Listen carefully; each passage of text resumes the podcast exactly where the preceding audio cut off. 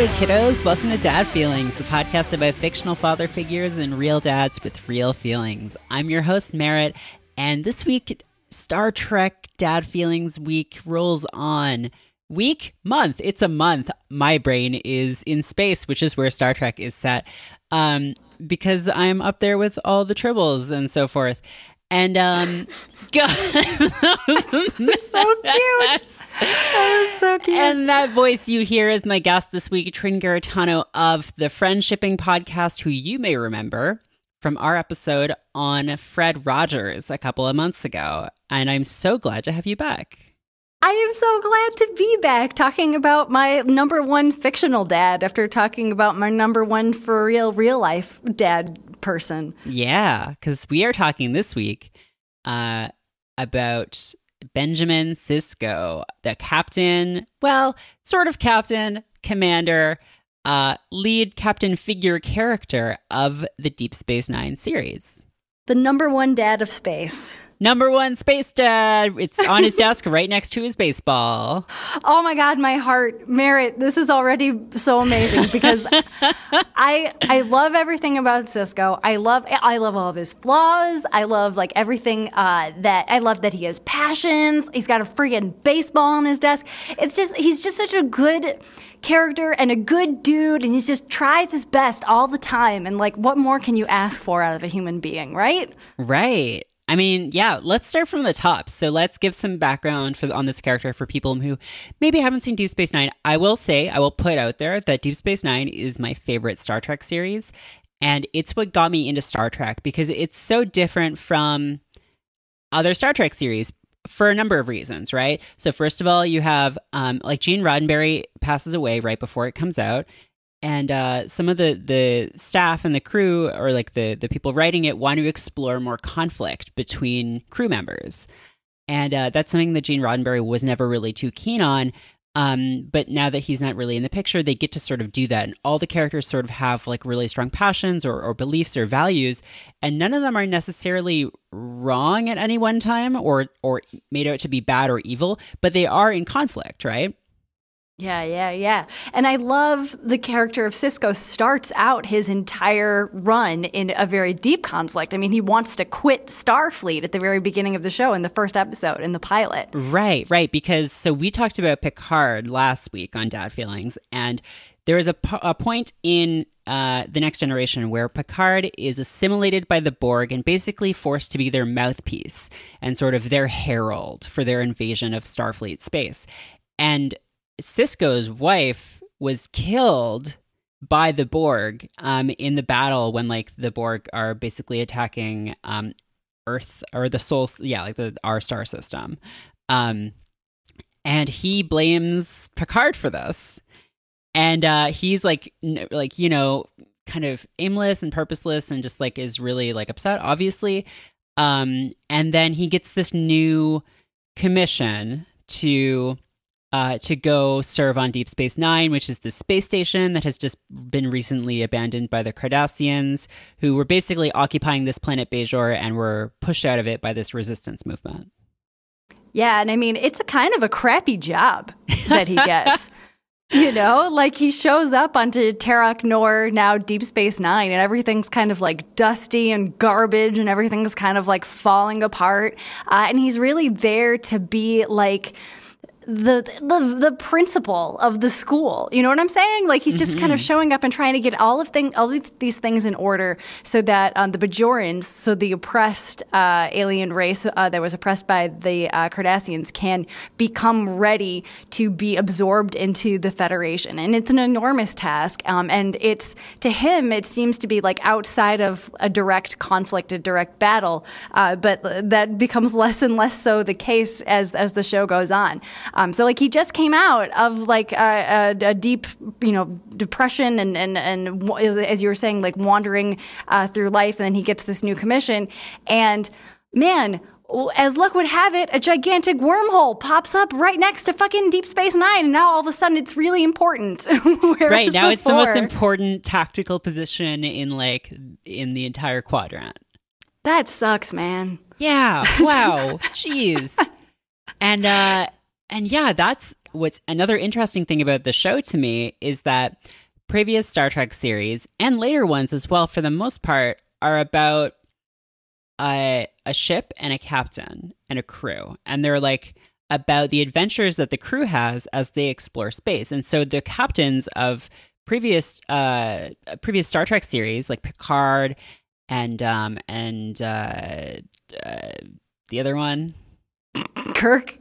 That's the guy. I was Yeah, like he Shatner. barely- He barely matters. I He- mean, I mean, he's not much of a mm. dad, so we don't really talk about him on this show. Um, but they're they're drivers. They're just passing through. They're uh, they're exploring. Um, and Sisko is in a fixed position and is sort of building up this this relationship between Bajor and the Federation. Is sort of rebuilding Deep Space Nine. Um, he's often in a, a negotiation role. He's in this sort of like um, this role of like maintaining peace on the station, and he he is much more. And this is something that some of the creators of the show have talked about. He's much more of a builder kind of character than a, a driver or an explorer. Yeah, he's like a politician in a lot of ways too. I mean, he's a religious figure um, in a very real way to the Bajorans. Um, uh, in a probably a, a, really long discussion that maybe we won't have in Dad feelings, uh, but like he has to be a great communicator on so many different levels. Um, so I mean, even I think that he's like the dad of the station. I mean, people keep tattling on each other to him. Uh, all conflicts involve him and his his advice. Um, he is such a fatherly presence. I feel like over the entire mess that is Deep Space Nine. Right, right. Yeah, he is a dad on so many levels. He is like the political dad, he's like the the principal. As you mentioned the religious stuff, he becomes like the spiritual leader to the Bajorans who call him like the emissary. Um, because he uh, and he ends up communicating with these uh, these aliens that are alternately called like the wormhole aliens um, or the prophets, who are like this super advanced race who live in the wormhole that opened above Deep Space Nine. Um, and so he's like has all these competing roles, but many of them share the quality of requiring him to be very diplomatic, um, inspiring, and just good at sort of holding things together. And he's a for real dad too. He's got his little boy Jake, who's like He has a 11 at the start of this. Oh my God, Merritt! I was just just doing some a little bit of research before the show, and I was looking at like the Star Trek wiki of pictures for everybody. Holy shit! Did Deep Space Nine run for like eight decades? Because everybody looks so wee and like a tiny baby on their pictures compared to how they do at the end of the show. It was like looking at looking at a picture of Jake in the beginning of the series and Jake at the end of the series. He was like weathered. It was like Obama at first in the inauguration, and then after like eight years of like just being stuck being our president. It was just like it was so intense, and everything they go through together is so intense. Uh, and I love how they maintain such a normal father son dynamic with all of the normal ups and downs and normal conflicts that there are between family members when they're in these really extraordinary situations. Right. Yeah. And actually, that's something that Avery Brooks ta- has talked about with Sisko is um, talking about how important this relationship between Ben and Jake is. Um, and that's also something that Cirroc Lofton, who played Jake, talked about, and basically says that, like with Jake, um, that relationship with Jake brings out the humanness in Sisko. He's not just a commanding officer. He's not just like the firm boss who has to make the hard decisions. He's he's also this playful guy who's like really affectionate and sweet, and like something that is, um, a, a super rare thing in my experience like watching any kind of tv is seeing like a father like being physically affectionate with his son and just like hugging him and like kissing him on the head and like it's it's a lot it's like really really touching and intense It really is. And he calls him Jaco, and they're so Uh-huh. adorable. And there's so many episodes um, that really revolve around their dynamic.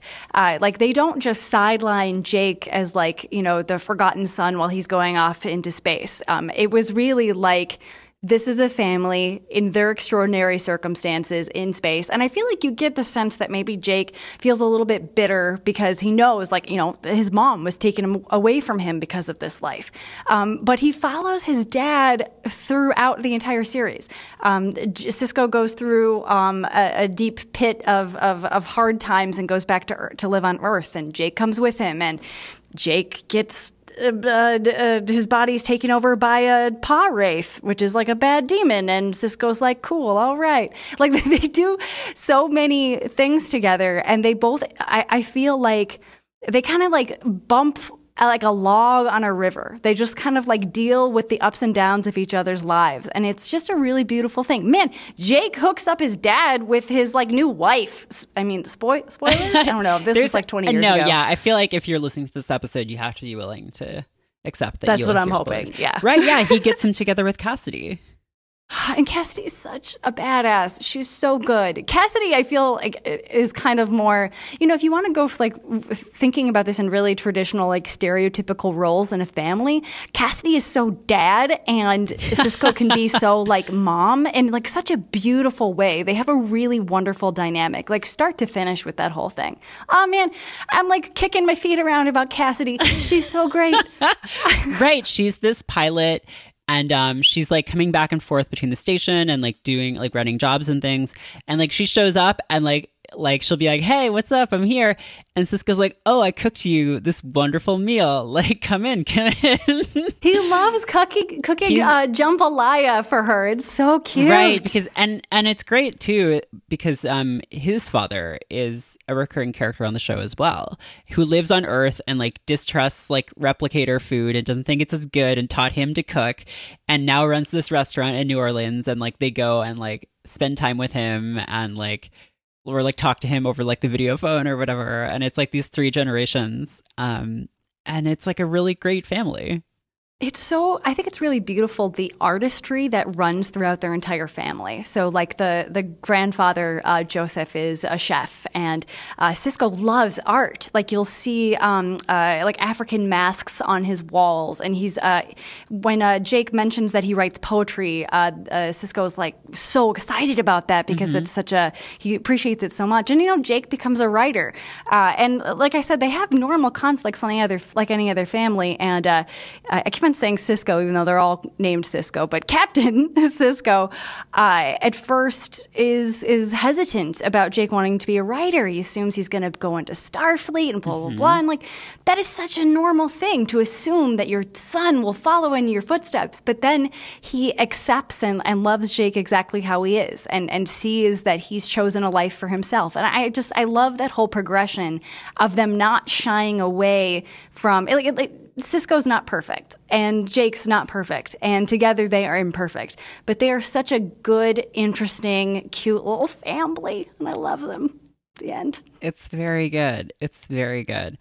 Um, yeah, yeah. Um, there's a great episode too where I mean it turns into like an adventure because it's Star Trek and it it goes disastrously wrong, but they go camping, and uh, it's like Sisko I mean, I call him Sisko because that's what everyone on the show calls him because everyone on the show calls each other by their by their last names for the most part. Oh yeah, and he's the Sisko. He's the Sisko, and Jake is Jake. right, um, right, right. Yeah. So um, they go camping. Um, do you remember that one where he goes he and Jake, and then I think like Quark and Nog yeah, yeah, yeah. So it's like I think they're doing a science project. Uh, no, no. So Jake gets assigned a science project by uh, uh, Keiko O'Brien, who's so amazing, and I could talk about her forever. Uh, but they, so so uh, Sisko's like, oh hey, why do a normal science project with like making a potato battery when I can take you to to the uh, gosh, which quadrant is it? The one that's unexplored? Shit. Uh, uh which is the, there's four it's the gamma delta, quadrant. gamma the, quadrant that's the delta quadrant is the one from voyager i'm pretty sure. Right right right right. So yeah he's like let me just take you to another quadrant of the galaxy for your science project. That sounds safe. Like let's mm-hmm. do it.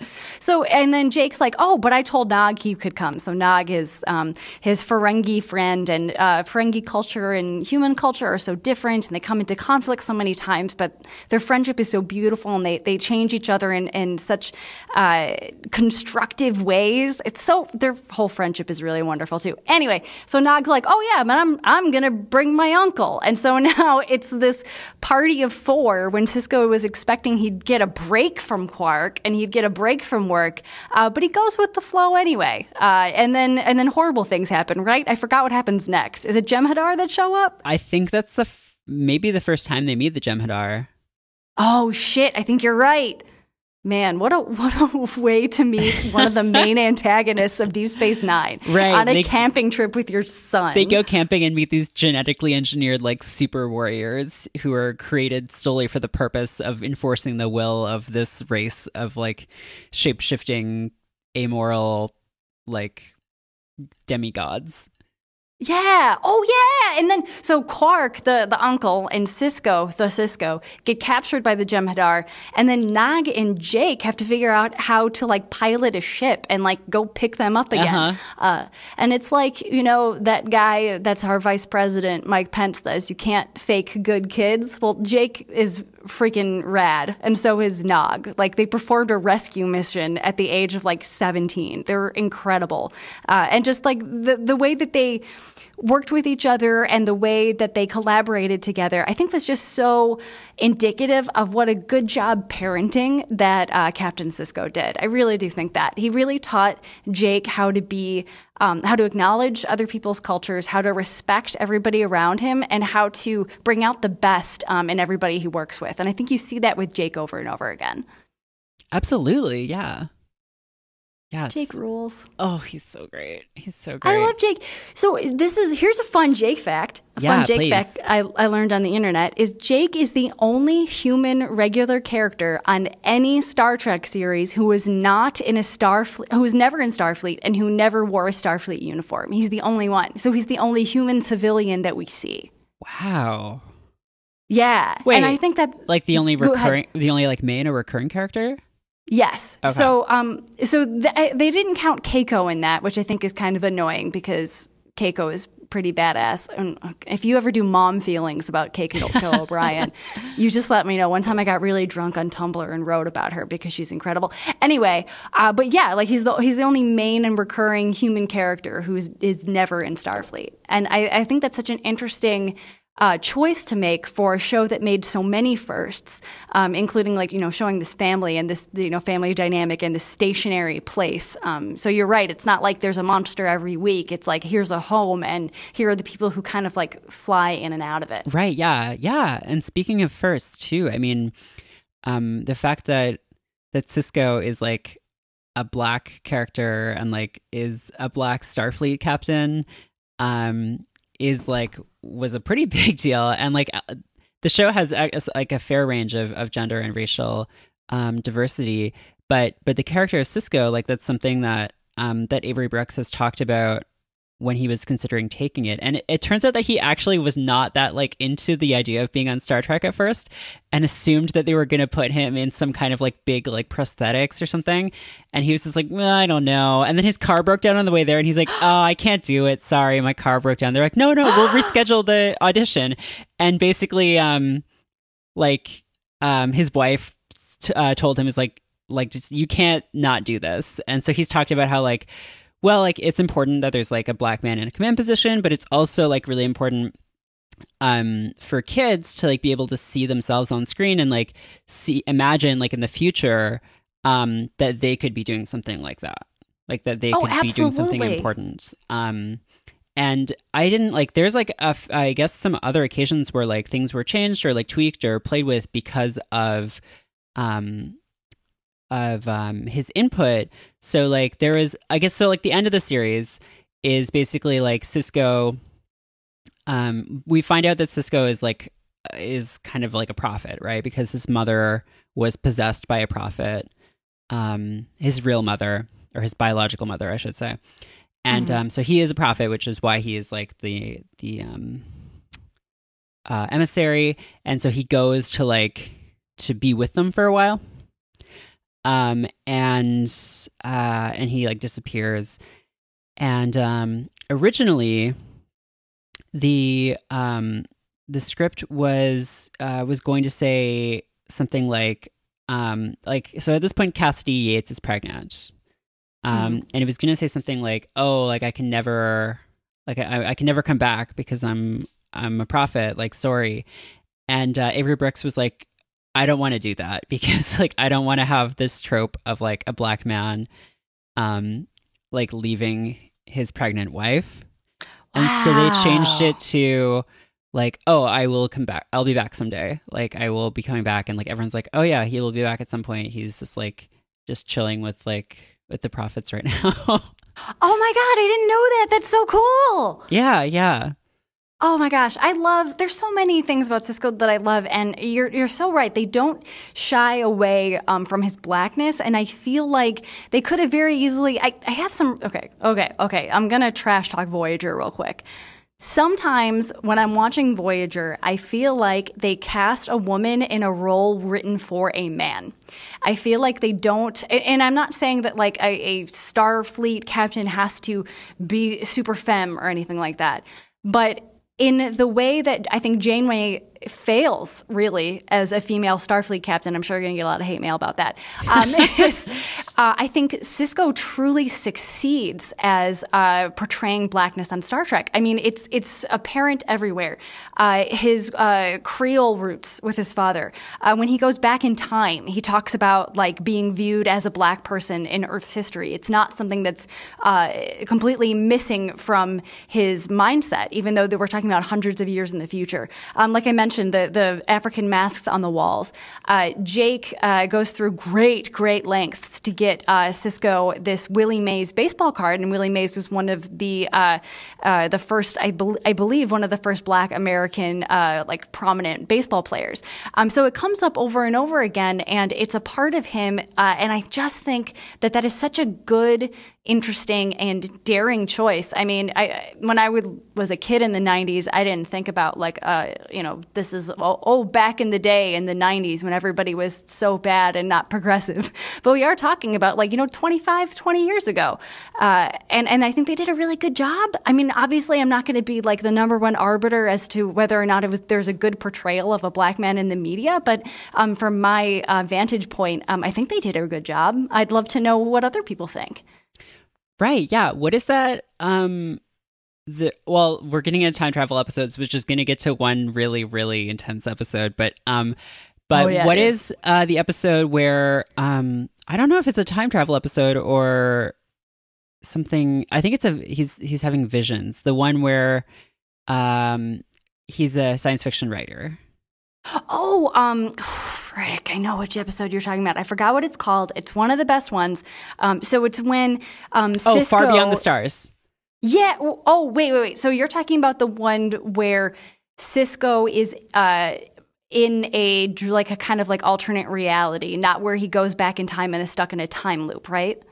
No, this isn't the one where he's he's stuck in time. This is the one where he's um he's like uh He's a science he's fiction a science writer. fiction yeah. writer, yeah. And he's essentially like creating the meta world of Deep Space Nine, writing it on his on his walls. Oh my God, what an incredible episode of Star Trek and an incredible episode of television. And I'm pretty sure Avery, Avery Brooks uh, directed that episode, right? I think he did, yeah. Ugh, a multi-talented man, jazz pianist, director, actor, Avery Brooks. My God. Incredible. Incredible. Yeah, if and if you if anybody listening hasn't seen that episode and you want to like tantalize yourself with a part of Deep Space Nine, you're willing to like not understand what the hell is happening, watch that episode completely out of context. It's very good. It's very, very good. But speaking of time travel, oh my god, we have to talk about the visitor, right? oh, of course we have to talk about the visitor. Oh my goodness. Okay, Oh Merritt, man. Oh man. you start us off, Merritt. Oh my gosh, this is going to be a deep dive. Okay. We open on a house in the Louisiana Bayou. it's a dark and stormy night as an elderly Jake Sisko Bum bum bum. injects himself with an unknown compound and he he is greeted by a young woman named Melanie who wants to hear about his life and his story. And uh and he says that and she wants to know why he stopped writing. And he says, "Well, I'll tell you why I stopped writing. It's when my father died when I was 18 years old." And it's like, "What?" You're Like he died off camera. He was a main character. Right. Right. Oh God. Yeah. No, man. That episode.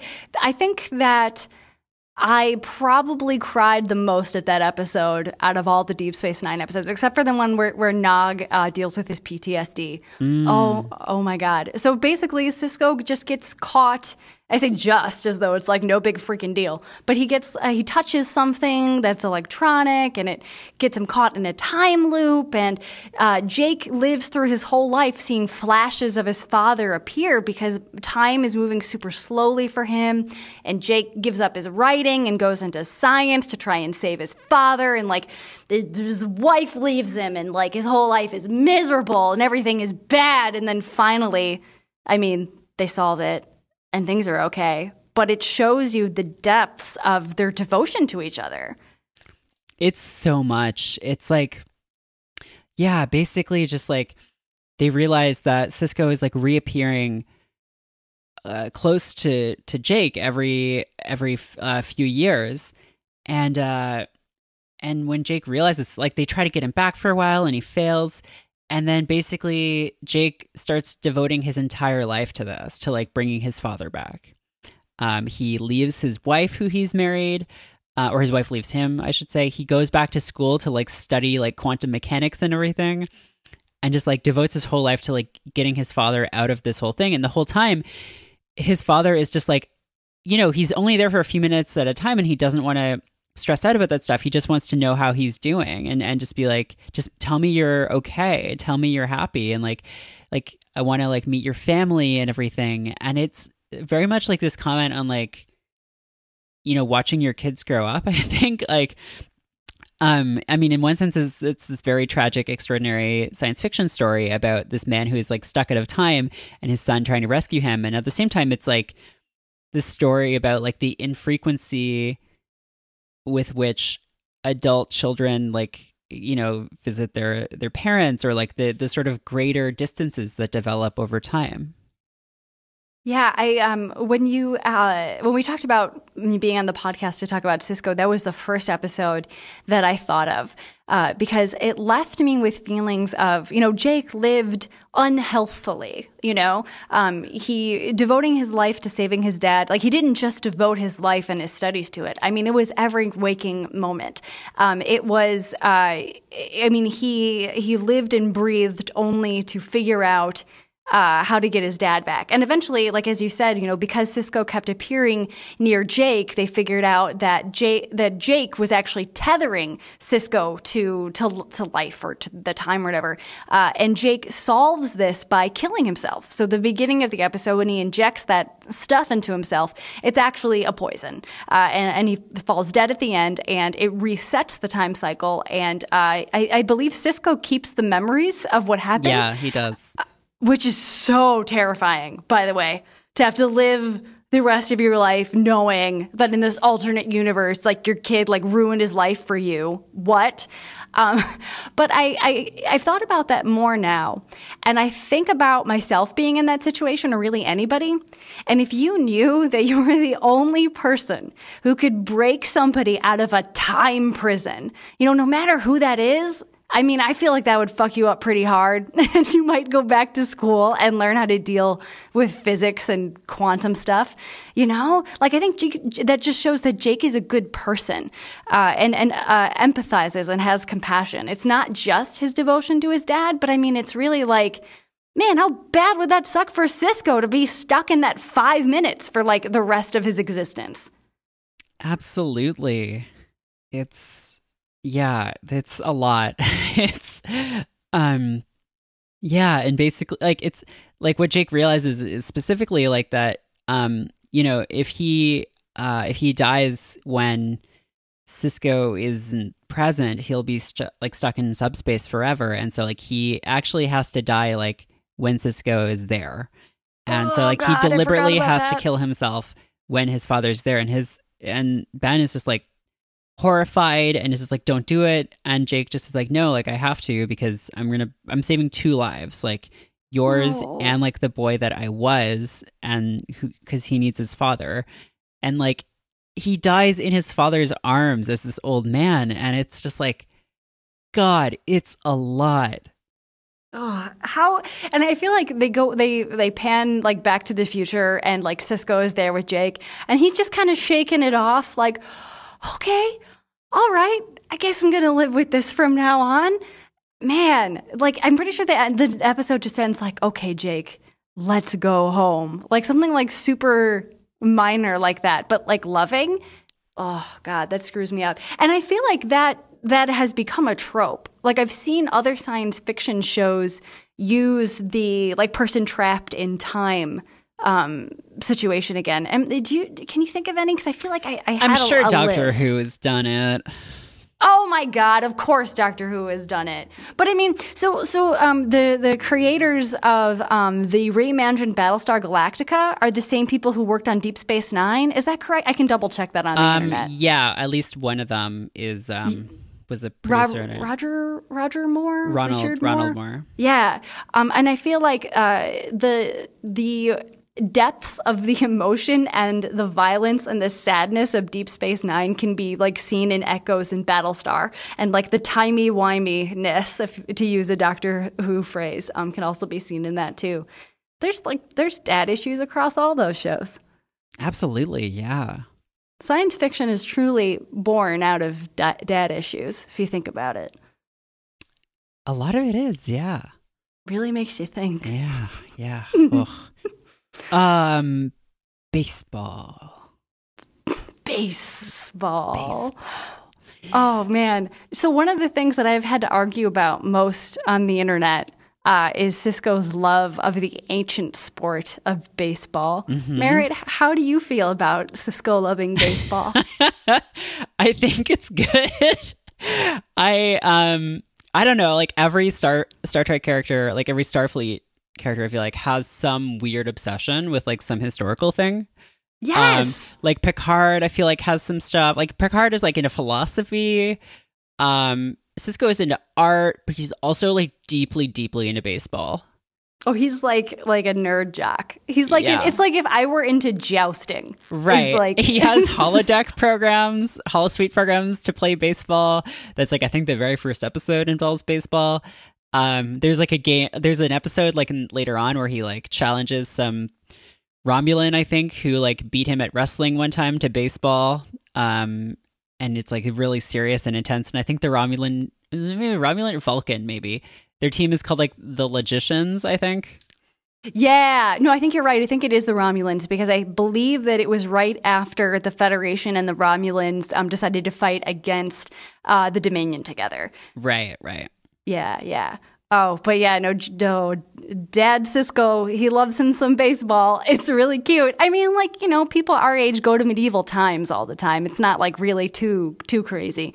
Um, and I totally agree with you. Every Star Trek captain has something weird like that. Like, wasn't Janeway like basically dating Da Vinci in like a holiday program? I don't. Uh, I never watched that much Voyager, but that seems like something that I would love to be true. Yeah, like it- like it was like they had some kind of like weird like it was either uh, like a d- dad relationship or Oh, dad yeah, yeah. feelings. She goes and hangs out with them. With them. Yeah, she hangs out with him all the time. Uh, I just don't think. I think that out of all of these things, I don't know, Picard, Picard with his flute and his philosophy garbage, and uh, and Janeway with her uh, Da Vinci thing. I feel like Sisko being into baseball is actually the most realistic out of all of those things. Even though they're saying it's like this ancient sport, I mean, it's just like I mean, we're still playing chess, and that's like ancient as hell. Yeah, It's not crazy. I think it's good. I think it's good. It is it's Actually, good. it's good, actually. Yes, it is. Damn it! I'm like pounding my fist on the well, table. there's the great speech in the. I think it is the pilot where he explains humans through like baseball, basically.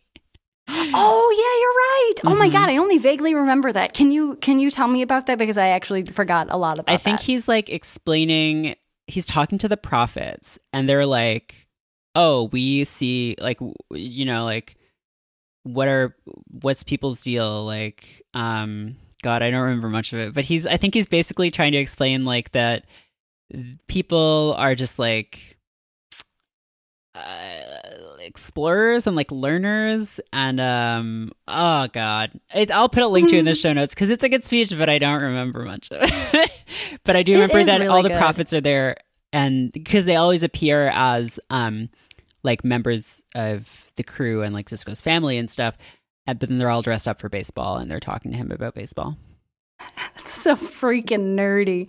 I love it so much. I also think it's so interesting that um, in Star Trek and I think other science fiction, humans are depicted as um, these cu- like th- they're consumed by curiosity. You know, we're explorers. We are um, constantly trying to learn. Uh, and I, man, I, I wish that so much more of humanity actually reflected that because what a, a beautiful drive to have, and like what Yeah. a beautiful reason to reach out is to just want to know. You know, rather than wanting to conquer or wanting more stuff. You know, in Starfleet. Um, and I think, and, and particularly personified in Sisko, like he's just trying to know more and uh, communicate more and connect more and bring the Bajorans into the Federation and like make everybody okay. And yeah, it's like a, a, a beautiful human quality to have. yeah yeah Man, I wish life was Star Trek.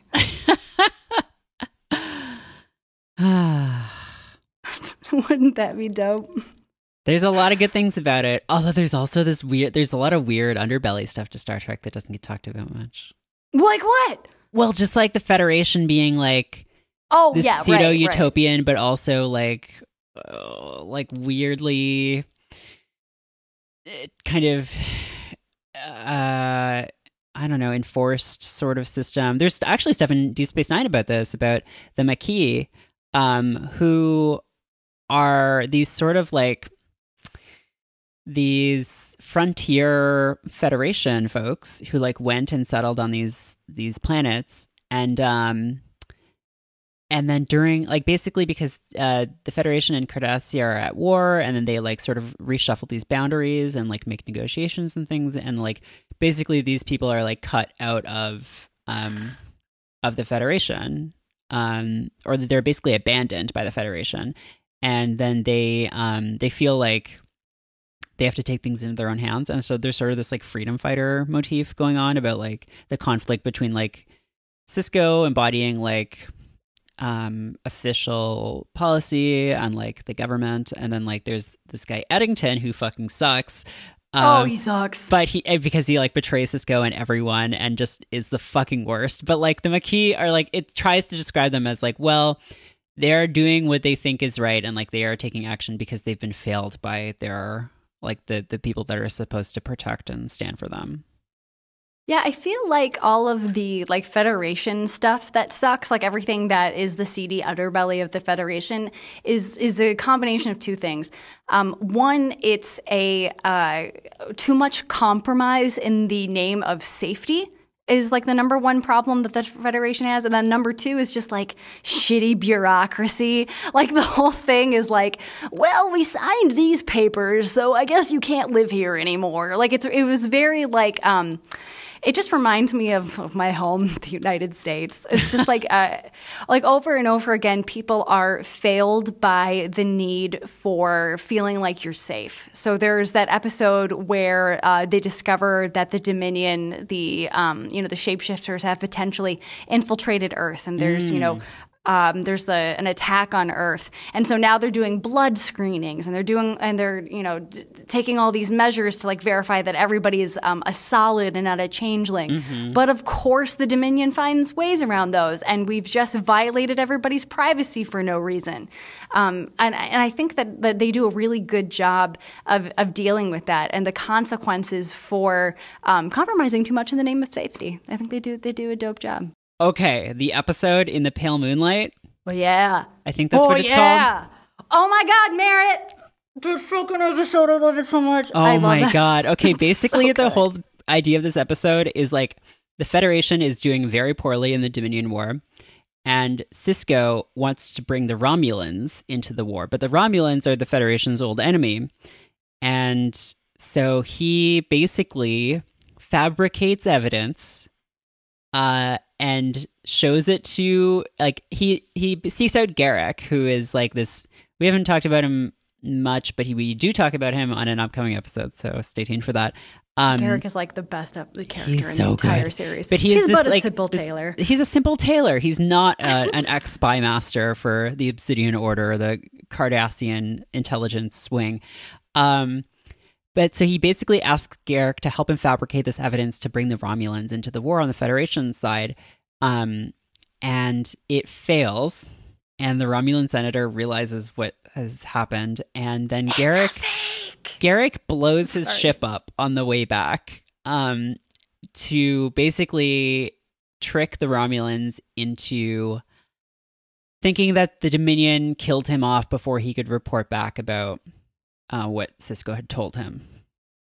And it successfully brings the Romulans into the war, and the entire episode is told through Sisko. I mean, there's like you know usual shots as well, but like it, it cuts back to Cisco every once in a while, telling hi- uh, the his personal log what he did and why he did it, and he's just sort of staring right at the camera the whole time and explaining why he did these things. And at the very end, he just like he deletes the log. Oh, God, it's so good. It is such a good episode. And and uh, uh, would I do it again or whatever? How does it end? I forgot the last line. oh my god! Um, Wait, what's the episode called again? Okay, it's in the pale moonlight. This is how. This is the the last like monologue he says. Because because the said- last monologue is insane. He says, "So I lied. I cheated. I bribed men to cover the crimes of other men. I am an accessory to murder. But the most damning thing of all, I think I can live with it. And if I had to do it all over again, I would." Garak was right about one thing. A guilty conscience is a small price to pay for the safety of the Alpha Quadrant. So I will learn to live with it. Because I can live with it. I can live with it. oh god! and then he's just like, computer, erase that entire personal log.